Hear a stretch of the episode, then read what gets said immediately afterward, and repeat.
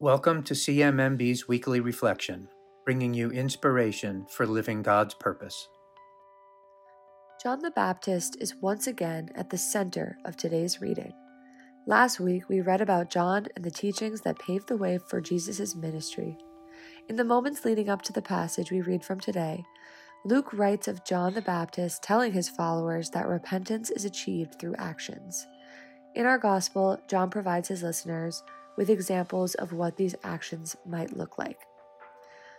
John's examples are simple but powerful. He tells his listeners to give to those without, nourish those with hunger, and always pursue justice. When we ask ourselves what justice is, we think of equality in terms of resources, rights, and quality of life. This understanding makes the fact that around the world an estimated 1 billion women and children do not have access to adequate nutrition difficult to come to terms with. Break that reality down further, and you'll learn that malnutrition contributes to 45% of child deaths.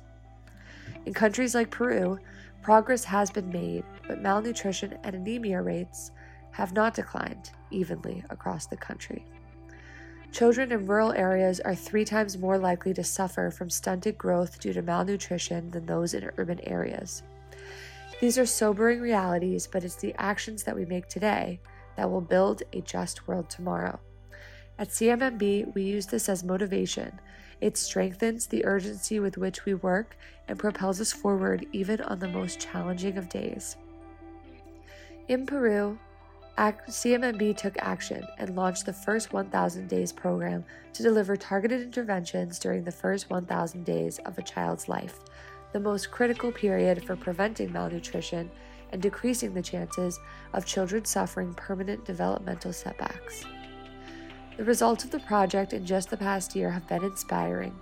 We have a long way to go, but the balance is slowly starting to tilt towards a more just world.